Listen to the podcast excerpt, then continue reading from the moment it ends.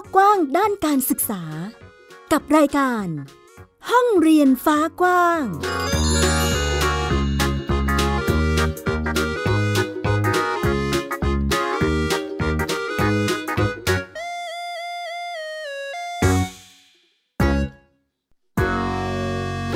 สวัสดีค่ะ ต้อนรับคุณผู้ฟังทุกท่านเข้าสู่รายการห้องเรียนฟ้ากว้าง พบกับหมิวอัยดาสนศรีเช่นเคยนะคะ ยังคงนำเอาเรื่องราวข่าวสารด้านการศึกษามาเล่าและพูดคุยให้ได้ติดตามกันเช่นเคย ฟังกับเราได้ค่ะผ่านทาง www.thaipbspodcast.com หรือว่าแอปพลิเคชันของเรากับแอปพลิเคชันไทย PBS Podcast นะคะ ดาวน์โหลดได้ทั้งระบบ iOS แล้วก็ระบบ Android ซึ่งสามารถฟังได้ผ่านมือถือ แท็บเล็ตนะคะหรือว่าเครื่องมือสื่อสารต่างๆของคุณได้เลยค่ะ ซึ่งวันนี้เรายังคงติดตามสถานการณ์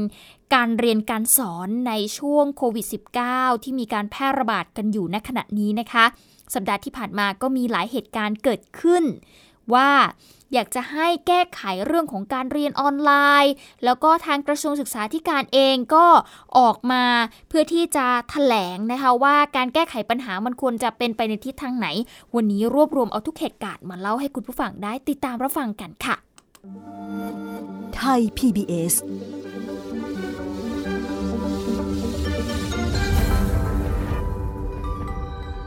ประเด็นเรื่องของการเรียนออนไลน์ยังคงเป็นประเด็นที่หลายฝ่ายพูดถึงแล้วก็เรียกร้องอยู่หลายครั้งนะคะ คุณผู้ฟังโดยเฉพาะเด็กๆเองก็สะท้อนปัญหาออกมาเหมือนกันว่า เริ่มจะไม่ไหวแล้วนะกับการเรียนออนไลน์นะคะจนช่วงสัปดาห์ที่ผ่านมาก็มีความเคลื่อนไหวของกลุ่มนักเรียนเลวนะคะที่ออกมาเคลื่อนไหว แล้วก็สะท้อนปัญหาการเรียนออนไลน์ ขณะเดียวกันรัฐมนตรีกระทรวงศึกษาธิการเองก็ยังยืนยันนะคะว่า การสอนออนไลน์เนี่ยก็ยังมีความจำเป็นอยู่ในช่วงสถานการณ์โควิด -19 นะคะ ซึ่งกลุ่มนักเรียนเลวเนี่ยนะคะเขาก็ออกมาเรียกร้องแล้วก็ออกมาสะท้อนปัญหาของการเรียนออนไลน์ เราจะเห็นภาพหนึ่งค่ะที่ถูกสื่อสารออกมานั่นก็คือ ภาพของนักเรียนหญิงถูกมัด รอบๆเนี่ยรายล้อมไปด้วยกองเพลิงจากหนังสือเรียนนะคะ ซึ่งเหตุการณ์นี้ค่ะ ก็เป็นอีกหนึ่งการแสดงออกเชิงสัญลักษณ์ของกลุ่มนักเรียนเลวค่ะ ที่สะท้อนปัญหา แล้วก็ความกดดันจากการเรียนออนไลน์ในช่วงปีกว่า หรือว่าช่วงที่มีการแพร่ระบาดของโควิด -19 จนต้องเปลี่ยนมาเรียนแบบออนไลน์นะคะ ขณะที่การแสดงออกผ่านทางเพจนักเรียนเลวเนี่ยก็ยังคงเดินหน้า หยุดเรียนออนไลน์เป็นเวลา 3 วันค่ะ โดยนักเรียนบางส่วนเนี่ยเปลี่ยนรูปโปรไฟล์ Facebook นะคะเป็นไม่เปิดไมค์ไม่เปิดกล้อง ไม่เข้าคลาสเรียนออนไลน์ พร้อมกับเชิญชวนให้ลงชื่อเช็คขาดเรียนผ่านทางเว็บไซต์ www.badstudent.co นั่นเองนะคะ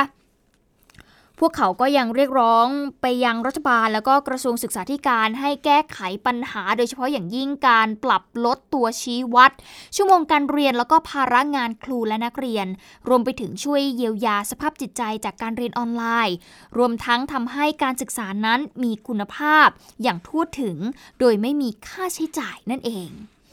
เรียกได้ว่าปัญหาการเรียนออนไลน์ในปัจจุบันเนี่ยหลายคนก็มองว่า เป็นปัญหาเป็นวิบากกรรมของระบบการศึกษาไทยในยุคโควิดระบาดแบบนี้นะคะ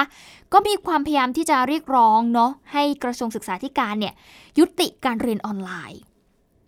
วันนี้ค่ะ ผู้สื่อข่าวของไทย PBS คุณจิรพรคำพาพันธ์ ก็เลยลองไปสังเกตการเรียนออนไลน์ของครอบครัวหนึ่ง ที่อินเทอร์เน็ตเนี่ย หลุดทุกๆ 5-10 นาทีเลยนะคะ เด็กบางคนก็เข้าเรียนไม่ทัน เกิดปัญหาแล้วค่ะ ต้องไปลอกการบ้านเพื่อน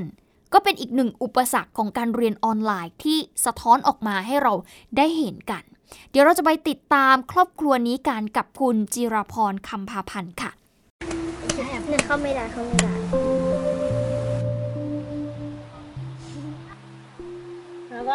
แม่เลี้ยงเดี่ยวขายอาหารตามสั่งแลกเงินหลักร้อย เลี้ยงลูกชายวัย 12 ปี และดูแลหลานอีก 3 คน ภายในชุมชนหลังบ้านมนังคศิลาเขตดุสิตต้องรีบจัดร้านให้เสร็จ เพื่อกลับมาบ้านกำชับให้ลูกเรียนหนังสือ น้องครูกำลังเข้าเน็ต ใช่แต่เน็ตหมุนติ้วเลยหมุนบ่อยไหมลูกแบบเนี้ยอะลูกหนูทำยังไงครับ แม่แม่แต่ทุกเช้าก็จะพบว่าทั้งลูกชายและหลานเข้าห้องซูมไม่ทันเพื่อน เพราะสัญญาณอินเทอร์เน็ตล่ม คือผมต้องรอเรียนจบแล้วก็ต้องตามงานไปเลยครับ แล้วหนูทำไงพอหนูเรียนไม่ทันเข้าไม่ทันพร้อมเพื่อน น้องครูทำไงอะครับ ก็ ทำงานส่งตามครับ ส่งตามแล้วใครทบทวนให้น้องครูอะครับ ก็ ไม่มีเลยครับ ไม่มีเลยเนาะต้องรอเพื่อนครับ อะไรไม่รู้ไม่หลุดนั่นอะเราเห็นเด็กๆ แก้ไขปัญหาเชื่อมสัญญาณอินเทอร์เน็ตจากมือถืออีกเครื่อง แต่ก็ยิ่งทำให้สัญญาณของอีกคนนั้นอ่อนลง น้องคนนี้พิมพ์พี่โอเว่นพี่โอเว่นปล่อยเน็ตให้น้องได้ไหมแล้วเมื่อนี้น่ะเมื่อกี้ทำไมหนูปิดเน็ต ก็มันเข้าไม่ได้แล้วก็ เข้าใหม่ คือถ้าหนูปล่อยเน็ตให้น้องชา น้องเว่นก็เน็ตกระตุกเหรอครับ ครับ เข้าแล้วก็หลุดครับ หนูก็เลยต้องปิดเน็ต แต่ท้ายที่สุดเด็กๆก็เข้าเรียนไม่ทันถึงสองคนค่ะ ส่วนคนที่เข้าเรียนได้ สัญญาณก็หลุดทุกๆ5ถึง10 นาที ตอนนี้ผ่านมาจะ10โมงแล้วนะคะ คุณผู้ชมประมาณอีก 20 นาทีจะหมดเวลา แต่บ้านนี้มีเด็กที่เรียนออนไลน์อยู่ด้วยกัน 4 คน แต่ก็จะมีประมาณ 2 คนเนี่ยค่ะ มีน้องภูน้องชาที่ไม่สามารถเข้าอินเทอร์เน็ตได้ ก็เป็นปัญหาแบบนี้วนลูปอยู่แบบนี้ที่ผู้ปกครองบอกว่าไม่รู้จะทำยังไงแล้วจะติดเน็ตบ้าน แต่บ้านหลังนี้ก็เป็นบ้านเช่าอีกค่ะ ต้องให้ จ้าของอาทางเครือข่ายบอกนะคะ บอกกับคุณแม่ว่าต้องยังไงนะคะ คุณแม่ต้องเป็นเจ้าของบ้านถึงจะยื่นเรื่องที่จะขอติดสัญญาณอินเทอร์เน็ตได้ อันนี้ก็เป็นข้อจำกัดที่เกิดขึ้นที่คุณแม่พยายามแล้วใช่ไหมคะ อ๋อยังไม่รู้เลยนะผู้ปกครองบอกเห็นใจทั้งครูและโรงเรียนที่พยายามแก้ไขปัญหา ให้เด็กนักเรียนสองคนในบ้านหลังนี้ ได้สิทธิ์ยืมมือถือมาใช้ เขาลงแท็กขึ้นอันดับหนึ่งเลยว่า เด็กจะไม่เรียนออนไลน์แล้วเลิกเรียนอะไรอย่างเงี้ยค่ะเพราะว่ามันก็ผลกระทบเยอะ อย่างของลูกพี่วันนี้ที่เจอก็เน็ตสัญญาณเน็ตไม่ดี เขาเรียนไม่ทัน ก็ต้องมาตามงานจากที่เพื่อนส่ง การเรียนออนไลน์ช่วงเปลี่ยนผ่านระดับการศึกษา จากชั้นประถมศึกษา เข้าสู่ระดับชั้นมัธยมศึกษา ยิ่งทำให้ผู้ปกครองกังวลใจ ต่ออนาคตของลูกหลาน เพราะต้องนำผลการเรียนไปสอบเข้ามหนึ่งซึ่งหากเกรดน้อยก็จะมีผลต่อการเลือกโรงเรียนของเด็กด้วย จิราพรคำพาพันธ์ไทย PBS รายงาน 11โมง ไม่ว่าจะมีการออกมาเรียกร้องหรือสะท้อนปัญหาของการเรียนออนไลน์แค่ไหนนะคะ ก็ยังไม่สามารถที่จะหาทางออกได้กับระบบการศึกษาไทยในยุคปัจจุบันนี้ ขณะที่นางสาวตรีนุชเทียนทองค่ะรัฐมนตรีว่าการกระทรวงศึกษาธิการเองก็สื่อสารผ่านข่าวของกระทรวง แต่ก็ยังไม่ตรงใจแล้วก็ตรงจุดที่นักเรียนรวมไปถึงบุคลากรทางการศึกษาบางส่วนเนี่ย เขาคาดหวังเอาไว้ ซึ่งประเมินว่าสุดท้ายแล้วเนี่ยปัญหามันก็จะวนกลับมาที่เดิมแล้วค่ะ ซึ่งคุณธนวัฒน์สุวรรณปานนะคะจากกลุ่มครูขอสอน เขาก็ได้ให้ความคิดเห็นเกี่ยวกับประเด็นนี้เอาไว้ไปฟังเสียงกันค่ะ แล้วก็เรื่องสภาพจิตใจของเด็กเนี่ย ผมว่าไม่ต้องรอกระทรวงก็ได้ โรงเรียนครูเองเนี่ย เริ่มทำเลยก็ได้ แต่กระทรวงเองก็ไม่ได้ออกมาตรการหรือ หรือออกอะไรมาให้ กำชับให้คอนเซิร์นเรื่องเนี้ยเอ่อว่าว่าจะต้องดูแลหรือให้เครื่องมือให้ตัวช่วยกับโรงเรียน เดี๋ยว ผมก็เดาเลยว่าเดี๋ยวถ้าถ้ากระทรวงสั่งกระทรวงก็จะสั่งว่าให้โรงเรียนไปสำรวจสภาพจิตใจเด็กมาให้ไปทำอย่างนี้อย่างนี้ แต่ไม่ได้ให้เครื่องมือไม่ได้ให้ตัวช่วย สุดท้ายต้องการได้รายงานมาเฉยๆอย่างนั้นนะเออผมว่ากระทรวงเองก็ต้องชัดเจนเรื่องนี้แล้วก็บอกต้องบอกได้ว่าตัวเองเนี่ยเออมีทรัพยากรมีอะไรอยู่จะจะช่วย support ยังไง เรื่องนี้ไม่ได้พูดถึงเลย ทั้งนี้นะคะนางสาวตรีนุชเองก็ยอมรับว่าการเรียนออนไลน์ไม่ดีเท่าที่โรงเรียนแน่นอนแหละ แต่ว่าเป็นระบบหนึ่งที่ ตอนนี้ใช้ขับเคลื่อนการศึกษาภายใต้สถานการณ์โควิด -19 เพื่อไม่ให้การเรียนรู้ของนักเรียนเนี่ยหยุดชะงัก เช่นเดียวกับความพยายามในการที่จะเยียวยาความเครียดของนักเรียน ผู้ปกครอง แล้วก็การแบ่งเบาภาระค่าใช้จ่าย รวมไปถึงการจัดหาวัคซีนที่เหมาะสมให้กับเด็ก ซึ่งมีความละเอียดอ่อน แล้วก็เป็นโจทย์ที่ต้องแก้ไขปัญหาต่อไปค่ะ ก็หวังนะคะคุณผู้ฟังว่าการศึกษาไทยของเราจะได้รับการแก้ไขปัญหา แล้วก็ทำให้สถานการณ์ตอนนี้มันดีขึ้น สงสารเด็กๆ จริง ๆ นะคะ คุณผู้ฟังไม่ใช่แค่ตัวเด็กเท่านั้น ผู้ปกครองตอนนี้ไม่ได้ต้องปรับตัวเรื่องของการทำงานตัวเองอย่างเดียว แต่ต้องปรับตัวเรื่อง การมาดูแลลูกๆมากขึ้นหลังจากที่ไม่สามารถนำเด็กๆเนี่ยไปโรงเรียนได้ก็ต้องมาสอนเด็กเรียนออนไลน์ ต้องทำงานควบคู่กันไปโอ้หลายอย่าง แต่คุณครูเองก็เป็นอีกหนึ่งบทบาทที่สำคัญเหมือนกันนะคะ ตอนนี้หลาย ๆ โรงเรียนหลาย ๆ พื้นที่พยายามที่จะหาวิธีปรับรูปแบบการเรียนการสอนให้เด็ก ๆ เนี่ยเอนจอยมากที่สุด ให้เด็ก ๆ เข้าถึงการศึกษาได้ดีที่สุด ทุก ๆ คนพยายามมาก ๆ เลยค่ะ ยังไงก็เป็นกำลังใจให้กับทุกฝ่ายเพื่อที่จะผ่านพ้นวิกฤตนี้ไป อย่างที่บอกค่ะว่าหลาย ๆ โรงเรียนเนาะพยายามที่จะจัด การเรียนการสอนให้มันเหมาะสมตามสถานการณ์ที่ตัวเองนั้นประสบพบเจอ บางพื้นที่เป็นพื้นที่สีแดงเข้มก็ต้องปฏิบัติตามมาตรการของรัฐบาลก็ว่ากันไปก็ต้องมาเรียนออนไลน์ แต่บางพื้นที่ค่ะ สถานการณ์โควิด -19 ดีหน่อย ไม่ค่อยมีเท่าไหร่ ยังสามารถเปิด ให้เด็กๆเนี่ยไปเรียนในโรงเรียนได้ก็ดีไปนะคะ ซึ่งวันนี้ค่ะเราจะพาไปติดตามอีกหนึ่งพื้นที่ที่สามารถจัดการเรียนการสอนของตัวเองได้ และพวกเขาเนี่ยก็เรียนออนไลน์แค่เดือนละครั้งเท่านั้นค่ะ ที่นั่นก็คือที่อำเภอชะอวด จังหวัดนครศรีธรรมราชนะคะที่นี่เขาไม่เน้นเรียนออนไลน์ แต่ว่าจะให้เด็กๆ เนี่ยเรียนตามกลุ่มประสบการณ์ ตามอาชีพของครอบครัว และก็ให้คุณพ่อคุณแม่นี่แหละ เป็นคุณครูคอยสอนเด็กๆ ซึ่งที่ที่ว่านี้นะคะก็คือห้องเรียนของศูนย์การเรียนรู้วิถีไทย ที่นี่ยังสามารถเปิดการเรียนการสอนได้ตามปกติค่ะ จัดการเรียนตั้งแต่ชั้นป .1 ไปจนถึงชั้นม .6 เลย เป็นรูปแบบการเรียนหรือว่าการจัดการศึกษานอกระบบและตามอัธยาศัย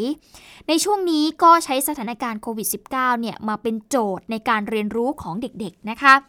ซึ่งรูปแบบของการเรียนของเด็กๆที่นี่ยืดหยุ่นค่ะคุณผู้ฟัง เพราะว่าเรียนรู้ในชีวิตประจำวันของแต่ละครอบครัวเลย โดยจะใช้ฐานครอบครัวเนี่ยเป็นฐานการเรียนรู้ เน้นให้แต่ละบ้านต้องจัดกระบวนการเรียนรู้ให้กับลูกนะคะถ้าบ้านไหนประกอบอาชีพทำสวนเด็กๆเขาก็จะได้เรียนรู้สิ่งนั้นค่ะ แล้วก็นำมาถอดบทเรียนการเรียนรู้ของตัวเองร่วมกันในทุกๆเดือน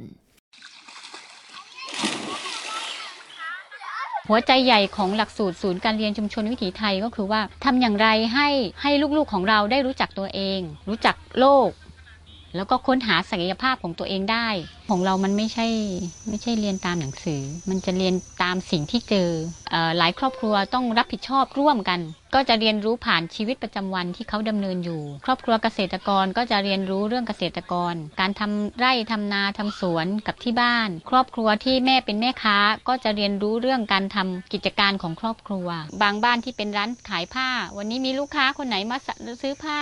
เจอโควิด แล้วลูกค้ามาซื้อผ้าน้อยลงไหมบางบ้านที่พ่อเป็นคนรับเหมางาน โอ้ช่วงนี้พ่อรับเหมางานน้อยพ่ออาจจะอยู่บ้านทำสวนกับเรามากขึ้นอะไรอย่างเงี้ยค่ะในทุกวันนี้เราก็รับมาเรื่องของเรียนรู้ร่วมกับผู้ปกครอง ก็ทางเด็กเนี่ยทางผู้ปกครองเนี่ยเขาจะทำคลิปกิจกรรมเรียนรู้ แต่ละเดือนส่งมาในกลุ่มไลน์ของศูนย์การเรียน แล้วก็มาพูดคุยกันในวงประชุมออนไลน์ที่นัดกันเดือนละครั้ง มาคุยกันเรื่องของอันนึงก็คือสิ่งที่ได้จากคลิป สองก็คือสิ่งที่เสริมไปทำให้ผู้ครองชัดขึ้น รูปแบบการเรียนการสอนที่นี่ไม่ได้เรียนแบบ 8 กลุ่มสาระการเรียนรู้นะคะ แต่ว่าแบ่งเป็น 7 กลุ่มประสบการณ์ จุดเด่นหนึ่งก็คือการเรียนรู้อาชีพและเศรษฐกิจชุมชนค่ะอย่างเช่น ถ้าเกิดเด็กๆสนใจอาชีพประมง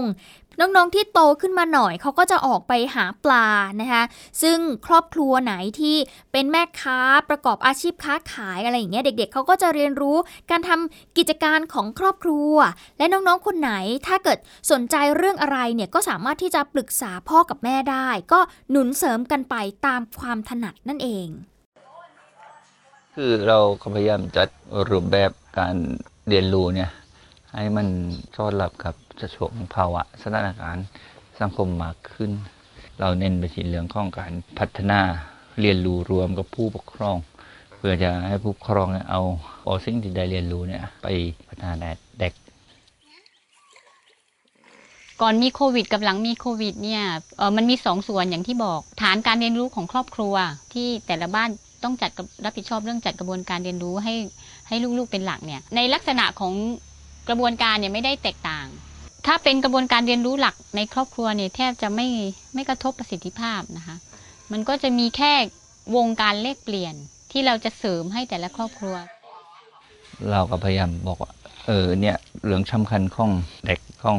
คนในสังคมยุคนี้เนี่ยคือเรื่องของจินตนาการ เป็นสิ่งที่เราควรจะเปิดโอกาสให้เขาได้ทำเต็มที่แล้วก็ให้มีหน้าที่จะนุ่นเสริมกันได้ก็ช่วยกันนุ่นก็เป็นอีก รูปแบบหนึ่งนะคะของการเรียนรู้ในสถานการณ์โควิด -19 ใช้ทุกอุปสรรคเนี่ยมาเป็นโอกาสในการเรียนรู้ แล้วก็ฝึกให้น้องๆ เข้าใจตัวเองในช่วงที่สถานการณ์โลกกำลังเปลี่ยนแปลงไปนะคะ ดิฉันแนะนำอย่างนี้ค่ะคุณผู้ฟังจริง ๆ แล้วเนี่ยการเรียนของศูนย์การเรียนรู้วิถีไทยเนี่ยคล้ายๆกับการจัด การศึกษาแบบโฮมสคูลเลยก็ว่าได้นะคะ เป็นการเรียนการสอนที่เน้นไปที่กลุ่มประสบการณ์นะคะ ซึ่งการทำโฮมสคูลเนี่ยก็มีลักษณะคล้ายกัน มันก็จะมีการเรียนที่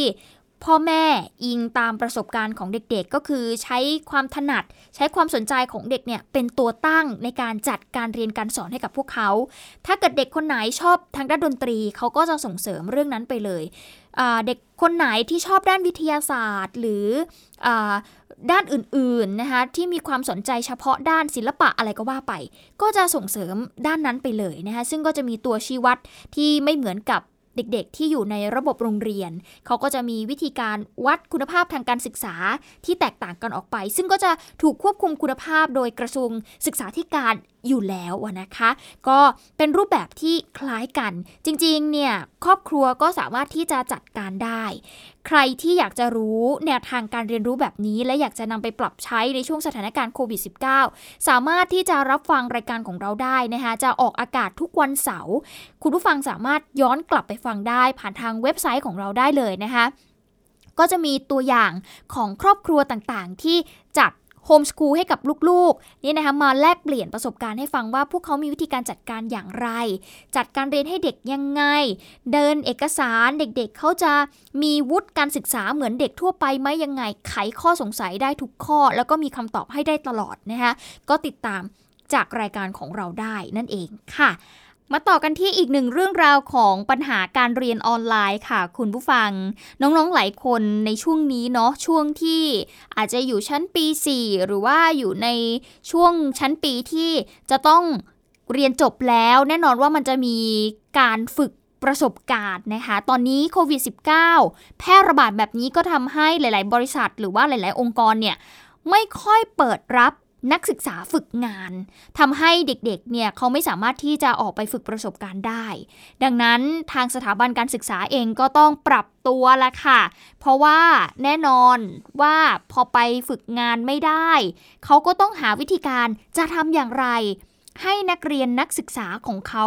ได้ใช้วิชาชีพที่เรียนมานั้น ได้ทดลองประสบการณ์ ได้ทดลองเอาไปใช้จริงนะคะ อย่างที่วิทยาลัยอาชีวศึกษาลำปางค่ะ เขาก็เลยคิดค้นวิธีการเรียนแบบใหม่ ก็คือการคิดเรื่องของการช่วยเหลือสังคม ควบคู่ไปกับการฝึกประสบการณ์ ซึ่งก็ให้น้องๆนนักศึกษาในสาขาวิชา อาหารและโภชนาการและวิชาคหกรรมศาสตร์ วิทยาลัยอาชีวศึกษาลำปางเนี่ย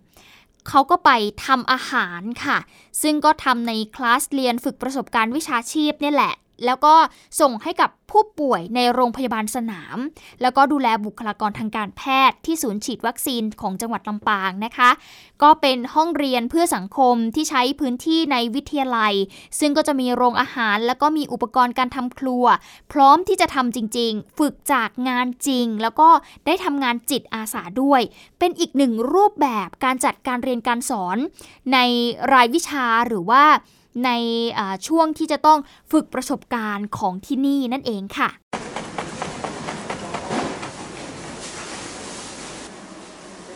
เมนูยำถั่วพูที่มากไปด้วยโปรตีนและกากใยอาหาร เพิ่มด้วยสมุนไพรทุกเมนูจัดลงกล่องเตรียมส่งไปยังโรงพยาบาลสนาม เสริมกำลังให้บุคลากรด่านหน้า และคนที่อยู่ในโรงพยาบาลค่ะกลิ่นหอมเลยเห็นไหมได้กลิ่นมะนาวหอมชื่นใจ น่ากินแบบนี้นี่เป็นฝีมือของน้องๆเชฟรุ่นใหม่ จากสาขาวิชาอาหารและโภชนาการ และสาขาวิชาค้ากรรมศาสตร์ วิทยาลัยอาชีวะลำปาง ที่เปลี่ยนจากโรงอาหาร เป็นครัวฝึกหัด ฝึกประสบการณ์วิชาชีพ ประเภทยามประเภท เพราะว่าทุกอย่างมันต้องใช้พวกโควิดนะคะก็เหมือนไข้หวัดนี่แหละที่เราต้องบำรุงบำรุงสุขภาพอะค่ะรู้สึกว่ามันก็ไม่ได้ แย่กว่าการที่เราต้องไปฝึกข้างนอกอะค่ะ เพราะว่าฝึกที่นี่ก็ได้ลงมือปฏิบัติจริงเหมือนกันค่ะ แล้วเราก็ยังได้ทำไปให้บุคลากรทางการแพทย์ แล้วก็ได้ทำให้บุคลากรทางในวิไลด้วยค่ะ ถ้าสถานการณ์ปกติเราคงจะอยากฝึกในสิ่งที่เราสนใจมากกว่าค่ะ อย่างเบเกอรี่อย่างอะไรเงี้ยค่ะ แต่พอมาฝึกในวิไลเราก็จะสามารถจะเน้นไปทางเรื่องการทำอาหารมากกว่าด้วยค่ะ ก็นำไปต่อยอดในเรื่องของการทำอาหารการค้าขายค่ะ ในสมัยนี้ค่ะ ในเรื่องของ Delivery ในเรื่องของการสื่อออนไลน์ก็มีเยอะขึ้นนะคะเราสามารถทำอยู่ที่บ้านนำขายผ่านสื่อโซเชียลทางเพจ Facebook ครูนักเรียนนักศึกษาก็มาช่วยกันทั้งแผนกเอามาฝึกที่ในวิทยาลัยค่ะ นักศึกษาก็จะได้มีประสบการณ์ในการประกอบอาชีพ แล้วก็ลงมือปฏิบัติจริง แล้วก็ออกสู่ชุมชนค่ะ แล้วเพื่อสร้างรายได้ให้กับนักศึกษาค่ะ แต่ละวันน้องๆ จะต้องร่วมกันคิดออกแบบเมนู หาวัตถุดิบจนกระทั่งมาปรุงรังสรรค์เป็นเมนู ไปสู่การลำเลียงส่งทำทุกขั้นตอนแบบนี้ นี่คือการฝึกปฏิบัติผ่านการลงมือทำจริง ก่อนที่น้องๆจะก้าวออกจากรั้วอาชีวะ เข้าสู่อาชีพในสถานประกอบการ หากสถานการณ์โควิดคลี่คลาย นักศึกษาทั้ง ปวช และปวส ที่ต้องฝึกงานในปีการศึกษานี้กว่า 50 คน ก็เลยหมุนเปลี่ยนนะคะกันมาฝึกประสบการณ์กันสัปดาห์ละหนึ่งครั้ง โดยอาหารที่ทำก็จะเป็นเมนูสุขภาพนะคะแล้วก็มีน้ำสมุนไพรจำนวนกว่า 300 ชุดต่อครั้งที่เด็กๆเเขาจะทำเพื่อนำไปช่วยเหลือสังคมนั่นเองค่ะ ก็เป็นอีกหนึ่งรูปแบบของการจัดการเรียนการสอนที่ต้องปรับตัวกันในยุคนี้นะคะ ก็ถือว่าน่าสนใจมากเลยทีเดียวกับการปรับเปลี่ยนรูปแบบการเรียนนั่นเองค่ะ ส่งท้ายกันที่เรื่องนี้ค่ะ คุณผู้ฟังเป็นการสร้างแรงบันดาลใจให้กับวัยรุ่นที่กำลังจะสร้างตัวในขณะนี้ ต้องยอมรับจริง ๆ ว่านอกเหนือจาก การเรียนในชั้นเรียนในแต่ละช่วงชั้นปีที่เป็นปัญหาแล้วเนี่ยเด็กนักเรียนจบใหม่ก็เป็นอีกกลุ่มหนึ่งค่ะที่เจอปัญหาเหมือนกัน แล้วก็เจอกับความยากลำบากในการหางานในช่วงนี้ ยิ่งโดยเฉพาะช่วงโควิด -19 เนาะซึ่งหลาย ๆ องค์กรนะคะเขาก็ ปิดตัวลงบ้าง หรือว่าตอนนี้ยังอยู่ในสถานการณ์ที่ไม่สามารถรับพนักงานใหม่เข้ามา เนื่องจากเศรษฐกิจไม่ค่อยดี หรือว่าองค์ประกอบอื่น ๆ ที่มันเกี่ยวเนื่องเชื่อมโยงกันเนี่ยเลยทำให้อัตราการจ้างงานมันลดลง ยิ่งเด็กจบใหม่ตอนนี้โอ้โหจบมาเนี่ยหลายคนตกงานนะคะ แต่น้องคนนี้ค่ะสามารถที่จะ สร้างรายได้ด้วยความรู้ที่มีติดตัวของตัวเอง ก็เป็นบัณฑิตจบใหม่คนหนึ่งที่จังหวัดลำพูนค่ะ เขานำเอาความรู้ในการซ่อมโทรศัพท์มือถือและคอมพิวเตอร์ มาต่อยอดเปิดรับซ่อมเพื่อหารายได้เสริม น้องคนนี้ก็คือคุณเกษมแทรกกรือค่ะ ก็เป็นอีกหนึ่งคนที่มีความน่าสนใจนะคะเราจะไปติดตามเรื่องราวของเขากันจากรายงานนี้ค่ะ บางทีมันบ่มีในไฟล์ที่ การดัดแปลงพื้นที่ว่างในบ้าน เพื่อใช้เป็นสถานที่ซ่อมคอมพิวเตอร์และโทรศัพท์มือถือ และมีการประชาสัมพันธ์ส่งซ่อมทางออนไลน์ เป็นอาชีพหลักของว่าที่ร้อยตรีขจรศักดิ์ปินตาติปอายุ 24 ปี ที่เพิ่งจบการศึกษาระดับปริญญาตรี สาขาเทคโนโลยีอิเล็กทรอนิกส์สถาบันอาชีวศึกษาภาคเหนือแม้หลังการจบการศึกษา จะมีบริษัทต้องการตัวไปทำงานด้วย แต่เขาปฏิเสธ เพราะมีปัญหาเรื่องการเดินทาง การแพร่ระบาดของเชื้อโควิด -19 รวมถึงต้องการอยู่กับครอบครัว ผมว่าผมผมอยู่ได้นะครับ ก็คือหนึ่งเนี่ยมันมันสามารถทำให้ผมดูแลตัวเองได้ครับผมอย่างที่สองเนี่ยมันสามารถช่วยในเรื่องของค่าใช้จ่ายในครอบครัว บวกกับช่วยใช้จ่ายในภาวะของหนี้สินครับผมก็ปัจจุบันเนี่ยคือผมจบมาประมาณ หนึ่งหนึ่งปีเกือบจะสองปีแล้วครับผมผมก็ได้ช่วยครอบครัวเนี่ยอ่าชำระหนี้ทั้งในและนอกระบบครับผมนอกระบบเนี่ยชำระไปหมดแล้ว แล้วก็เหลือในระบบอีกนะครับ อีกอีกไม่มากครับผมครับ ก็ผมรู้สึกดีนะครับ รู้สึกดี แม้จะไม่มีหน้าร้าน แต่ใช้สื่อสังคมออนไลน์ในการประชาสัมพันธ์ รวมถึงลูกค้าบอกต่อๆกันปากต่อปากทำให้ปัจจุบันมีงานให้ซ่อมทุกวัน ผู้ปกครองที่มีอายุมากขึ้น ก็ภูมิใจที่ลูกหลานได้กลับมาดูแลกันเขามาเขาอยู่ที่บ้านนี่ก็ดีนะครับ เขาไปทำงานที่อื่นมันมันมันคงจะไกลกันนะเนาะเราอยู่กันกันที่นี่มันพร้อมหน้าพร้อมตากัน แล้วก็หวังให้ช่วยแบ่งเบาภาระพ่อเขาแก่ไปแล้วเงี้ยทำงานไม่ค่อยไหวแล้ว ขณะนี้ว่าที่ร้อยตรีขจรศักดิ์ มีรายได้หลังหักค่าใช้จ่ายประมาณเดือนละ 9,000 ถึง 10,000 บาท ทั้งนี้ยังไม่รวมการหารายได้อื่นเสริม จากการไปเป็นวิทยากร ให้ความรู้เรื่องการซ่อม และการสอนคอมพิวเตอร์ให้กับโรงเรียน และสถาบันพัฒนาฝีมือแรงงานทำให้มีรายได้ที่มั่นคง ในช่วงที่มีการแพร่ระบาดของเชื้อโควิด -19 ทำให้คนตกงานจำนวนมาก เกษมแจ้เกิดไทย PBS รายงาน เป็นอีกหนึ่งแรงบันดาลใจให้กับน้องๆหลายคนที่ตอนนี้จบไปแล้วแล้วก็อยู่ในช่วงหางานนะคะ ในระหว่างที่ยังหาไม่ได้เราลองดูซิว่าเรามีความสามารถอะไรซ่อนอยู่ เราอาจจะงัดมันออกมาเพื่อที่จะหารายได้เสริมช่วงนี้ไปก่อนนะคะหรือว่าอาจจะเป็นรายได้หลักของเราก็ได้นะคะลองค้นหาตัวเองดู แล้วก็ลองดูศักยภาพของตัวเองว่าทำได้หรือไม่เป็นกำลังใจให้กับน้องๆทุกคนในช่วงนี้ค่ะ เอาละวันนี้หมดเวลาของรายการแล้วค่ะติดตามกันได้ใหม่ในสัปดาห์หน้า จะมีเรื่องราวเกี่ยวกับการเรียนการสอนในช่วงโควิด -19 มาให้ได้ติดตามเช่นเคย วันนี้อัยดาสนศรีลาไปก่อน สวัสดีค่ะ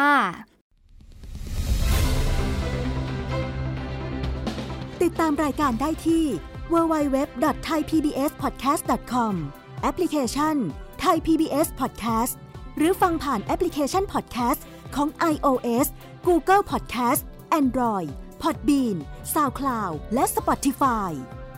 ติดตามความเคลื่อนไหวของรายการและแสดงความคิดเห็น โดยกดถูกใจที่ facebook.com/thaipbspodcast